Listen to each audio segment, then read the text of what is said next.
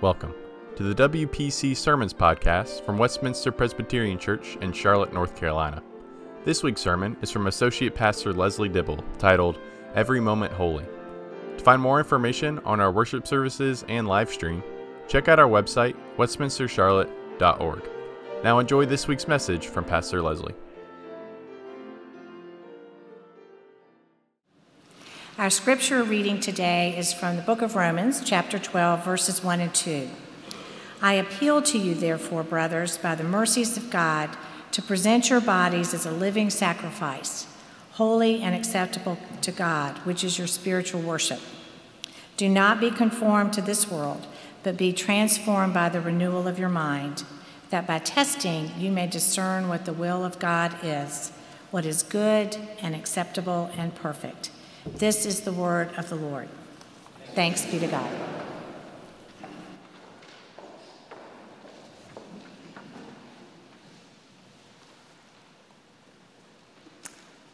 Let's pray. May your word, Lord, be a lamp to our feet and a light to our path. May the unfolding of your words give light and understanding that we might evermore dwell with you and you in us. Amen. Part of my journey as a person, as a Christian, as a former nurse, and now as a pastor, is to reflect upon those 12 to 14 inches between our head and our hearts. Some of you have, heard this part of my story before, but I think it bears repeating. When I left my lifelong vocation as a nurse, and enrolled in seminary some 21 years ago, my pastor at that time took me out to lunch and asked me about my initial classes. It was with great exuberance that I shared with him that I was taking a class called Systemic Theology. He laughed and corrected my nursing brain, and he said, No, Leslie, it's systematic theology. Lesson learned. But the more I've lived life, the more I find myself asking the question what is the point of theology, of what we believe, if it's not embodied in all of who we are? If that distance between our head and our hearts is not changed and transformed more and more into who we were created to be, more and more into the image of Christ Jesus, our Lord. As C.S. Lewis puts in Mere Christianity, every Christian is to become a little Christ. The whole purpose of becoming a Christian is simply nothing else. What we believe in our minds must be lived out in our days. Our ordinary, often disappointing, many times challenging, and sometimes deep with costly suffering days. All of our ordinary days are holy every hour of every day. As a new liturgy book recently published says, every moment holy. And why is that? Because time is the medium through which we do our living. And God makes time holy by his presence in it. We often just don't take the energy or attention to see God or to be found by God in ordinary things. We would rather have extraordinary experiences or radical practices or lives overflowing with significant success and impact. I mean, who wants ordinary? But most of our life is lived in the ordinary. Our passage in Romans today begins with a passionate plea on Paul's part I urge you, therefore, imperative. And what is the therefore? Therefore? He says, I urge you, therefore. Up to this point in Romans, Paul has written 11 chapters of dense, profound theology, speaking to what God has done for his world in Christ Jesus. And then he says, therefore. Therefore, live differently, love differently, as Owen preached on last week. Let all of your life be impacted by the mercies of God. I appeal to you, therefore, brothers, by the mercies of God, to present your bodies as a living sacrifice, holy and acceptable to God, which is your spiritual worship. Paul uses the same language here from the sacrificial system of the past in the Old Testament life and offering. But now he puts it in a whole new context. Instead of cows and birds and sheep and goats, the offering is your life, my life, all of me, my body, my mind, my heart, my soul.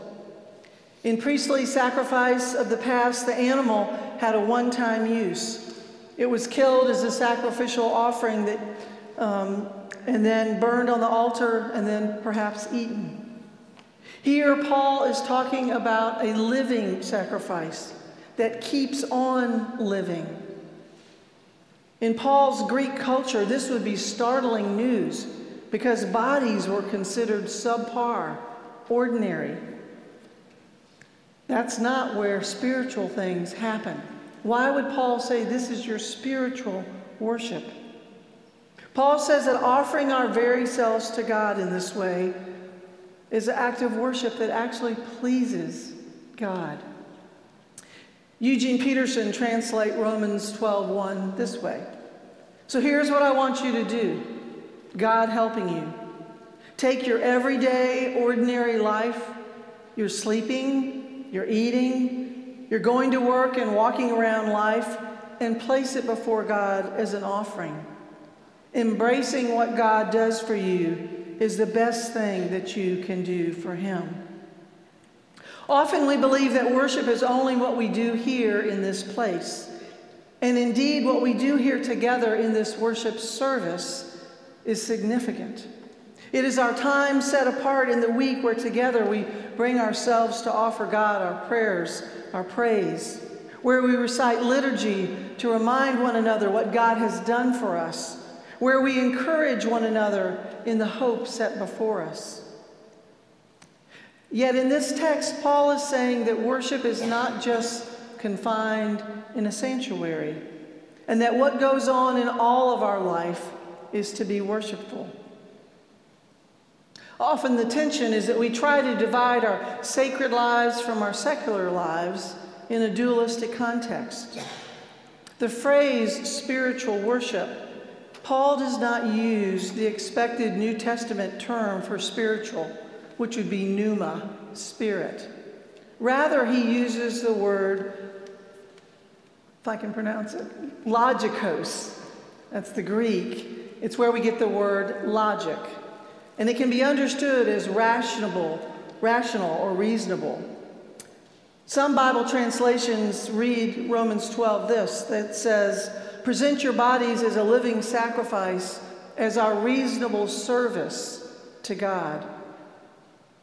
Friends, what this means is that God wants all of us in all we do as worship to Him. Things as different on the spectrum as prayer and housework, as bread and wine in the Eucharist and peanut butter and jelly for our children at home, as baptism and bathing. Julie Canlis has written an excellent book entitled Theology of the Ordinary, which one of our summer book clubs studied and is now the focus of the Tuesday evening uh, women's Bible study. Canlis herself um, got her PhD while having five children. So she gets the balance. Canlis helps us to understand how God invites us into understanding our ordinary lives on this earth as our spiritual worship. She begins where we should all begin in the beginning, in the creation story. God chose to create this world and the people within it out of love, not because He needed us, but as an overflow of His love. The way the creation story is told, God created the earth as His temple and that place where we, His people, commune with Him. He filled the earth, that temple, with human beings. And being made a creature in the Creator's image is the highest honor, for God Himself said, it is very good. Yet we also understand that God made us with finite limitations. We're limited by our humanness. We are the creatures, and God is the creator. As Canlis puts it, our very limitations imply the need for relationship. Often we try to cover up our limitations and our, our humanness. We run from our creatureliness. Yet that limitation is written into our very makeup. And it's written there so that we would long for a relationship with God who could make us whole. That's how God intended it. God celebrates our humanity. It is very good. When Adam and Eve went grasping after the fruit, what they were attempting to do was to live a life without limitations, to try to be God. The act was at its root, Canlis says, ingratitude at their being made creatures. What Adam and Eve can teach us is that what God wants from us is for all of our ordinary, limited lives to be offered to Him with gratitude and dependence. That is our spiritual worship. We thank Him for the good days and the challenging, challenging days. We acknowledge our gratitude and need for Him both while leading a prayer in the chapel or in the service, as Alice just did, as well as being at home changing a diaper for the 15th time or mowing the grass. All of this is an offering of worship to Almighty God. God blessed creation as being very good and as our place of communion with Him. But then what happened? Sin entered the world through this desire to be God. And it was here that we missed the mark of what we've been created for a loving communion with God Himself. To make things right, God came to, to us Himself as the Word made flesh and dwelt among us. He did it so that we could be reunited in that communion from the garden. Sometimes we think so much of our salvation as Jesus dying on the cross to save us from our sins. And indeed, that is true. But there's more to it. God became human not just to get a job done. Jesus, in his perfect humanity, reclaims all of our ordinary life and turns it back to the Father for communion with him. Jesus is fully human in order that you and I might become in him fully human as God intended.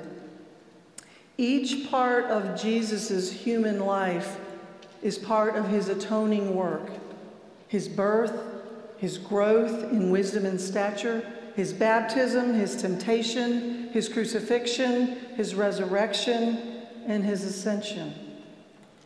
Jesus journeyed through every life stage that we do. If he had not, we would not be able to be made whole in those areas. An early church father says the unassumed is the unhealed.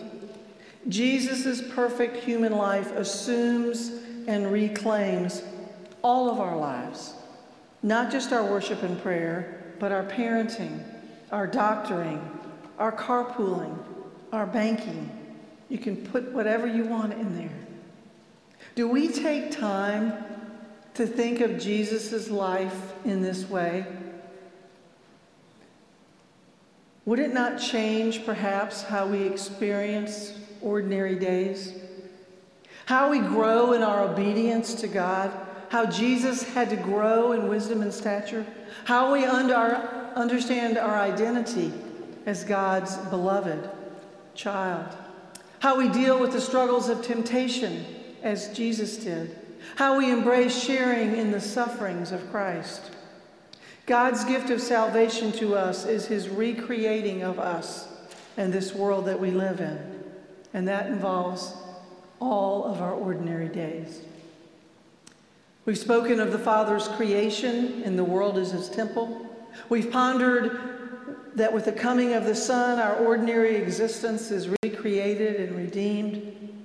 And then it's the Holy Spirit that places our ordinary life in Christ. It's Apostle Paul's vision that we live our lives in Christ. For to me, to live is Christ.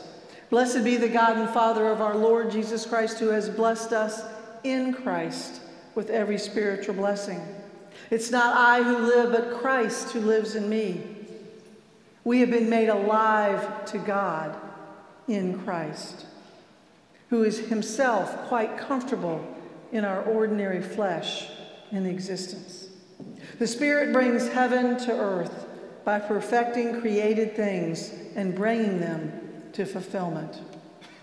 Friends, that the, that the Holy Spirit puts us in Christ is not some mystical, out of body experience. Our ordinary daily lives are meant to be lived in Christ in this world. If we try to separate our life with God into the spiritual and the everyday, then our ordinary lives are reduced to subpar, inferior, and unimportant. When we live in Christ as ordinary, authentic, vulnerable people, we become a picture of what we were intended to be God and humanity united together in heart and in purpose. This is the mercy of God. It is by God's divine initiative and providence. And it really is a summary of Paul's theology in the first 11 chapters. Therefore, by the mercies of God, present your bodies as living sacrifices, holy and acceptable to God. Paul continues in our text. He said, Don't be conformed to this world, but be transformed by the renewal of your mind, that by testing you may discern what is the will of God, what is the good and acceptable and perfect. Friends, we have two choices. We can either live into this reality of a God who longs to be united with us and provides the way for that in Christ, and thus be transformed by Him through the Spirit. Or we can be cho- choose to be conformed to this world and to the false narratives that it speaks to us. Either we're conformed to the world and become like our surroundings, or we're transformed by God and become who we've been created to be. We present our bodies as a living sacrifice to God so that He can act upon us and change us from the inside out. But as Richard Foster once said, the problem with living sacrifices is that they can crawl off the table.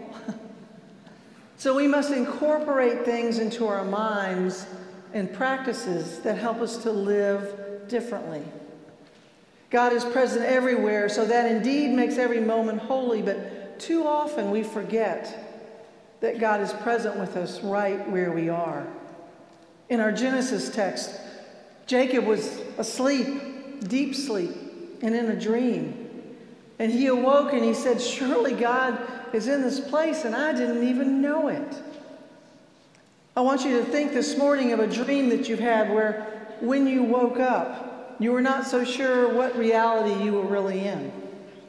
Were you in the place of your dream or were you in the reality of your bedroom? You ask yourself, which place is the real deal? Scripture tells us over and over and over again that God has broken into our world with His good news. This is not a dream, this is the real deal. God is in this place we call ordinary life to transform whatever place we are into holy ground. I know that there are many times in our lives when we feel that God is not present and our lives feel anything but holy. But might I encourage you to be confident with Jacob and say, Surely God is in this place, and I didn't even know it. How awesome is this place? Because of our tendency to not see God or be found by God in the ordinary, what can we do practically to bridge the gap? Being attentive and mindful to each present moment is a discipline that we can cultivate in solitude and silence. Yet I remember 30 years ago never having solitude and silence.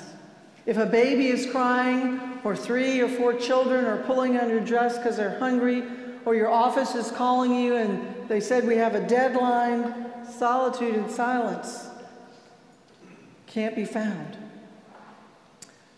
Tish Harrison Warren is an Anglican priest and a mother of small children, and she's written an excellent book that I would commend to you called Liturgy of the Ordinary sacred practices in everyday life.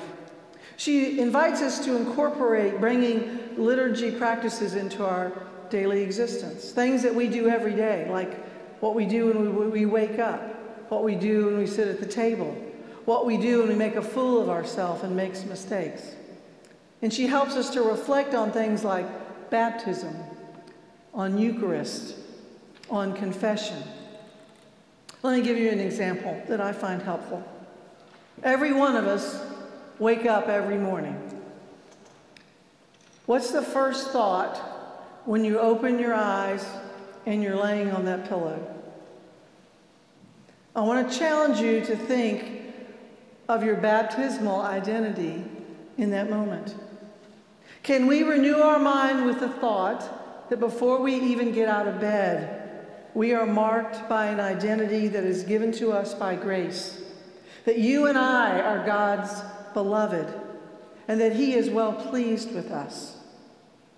This is an identity that is deeper and more real than anything that the world will try to tell you in the day ahead.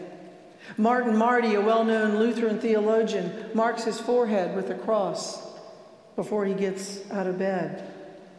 I remember a testimony of a Korean pastor in Montreat who had converted from Buddhism to Christianity.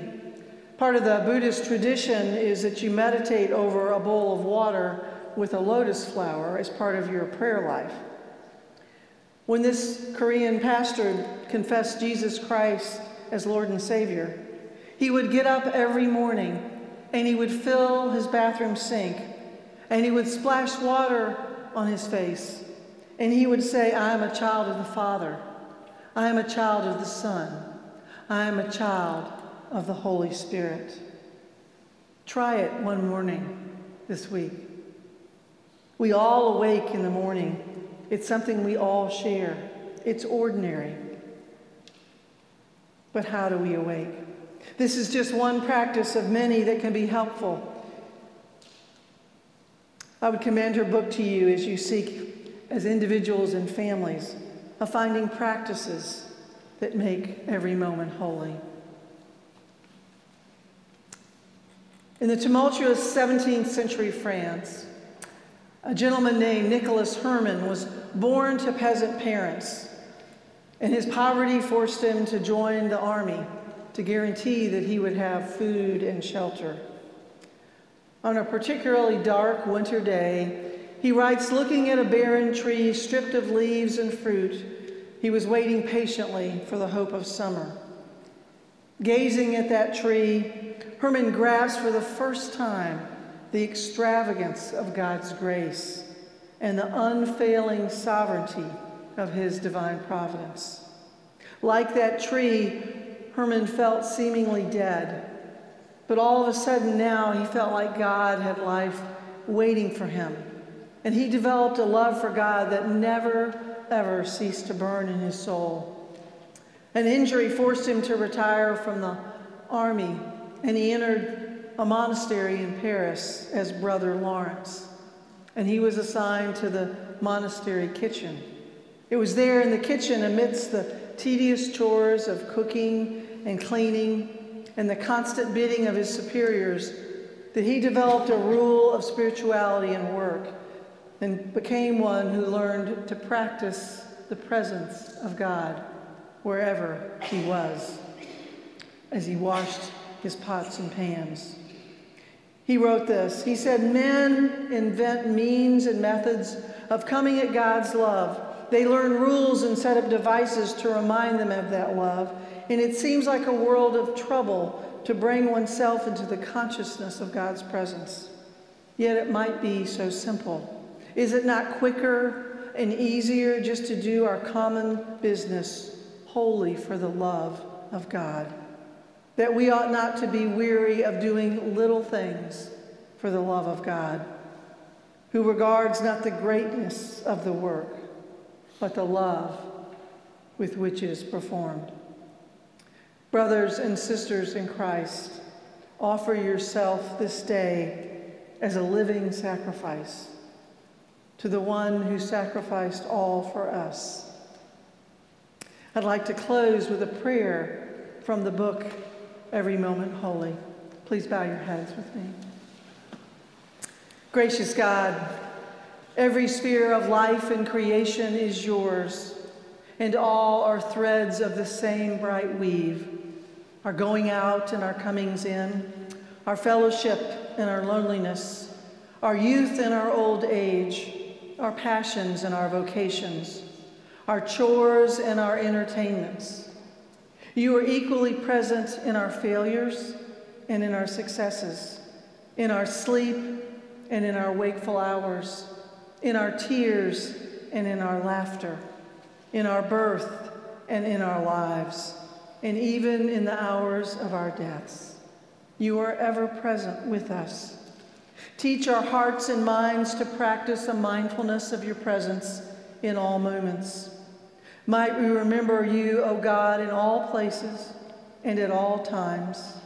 Might we remember your grace and love, your comfort and your mercy, your beauty and your wonder, your instruction and your holiness, that you are here with us in every moment, holy. Amen. Thank you for joining us for this week's message from Pastor Leslie. If you'd like to find out more about our church or review a video of the full service, visit our website, westminstercharlotte.org. We look forward to seeing you soon.